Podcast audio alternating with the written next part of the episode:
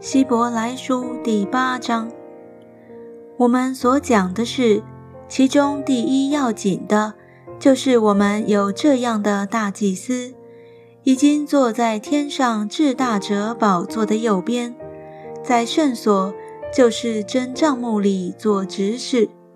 这帐幕是主所知的，不是人所知的。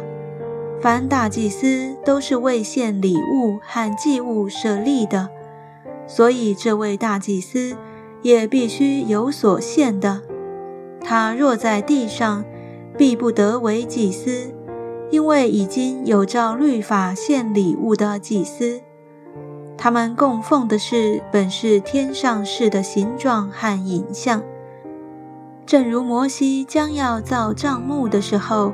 蒙神警戒他说：“你要谨慎，做各样的物件，都要照着在山上指示你的样式。如今耶稣所得的职任是更美的，正如他做更美之约的中保。这约原是凭更美之应许立的。那前约若没有瑕疵，就无处寻求后约了。”所以主指责他的百姓说：“日子将到，我要与以色列家和犹大家另立新约，不像我拉着他们祖宗的手，领他们出埃及的时候与他们所立的约，因为他们不恒心守我的约，我也不理他们。”这是主说的。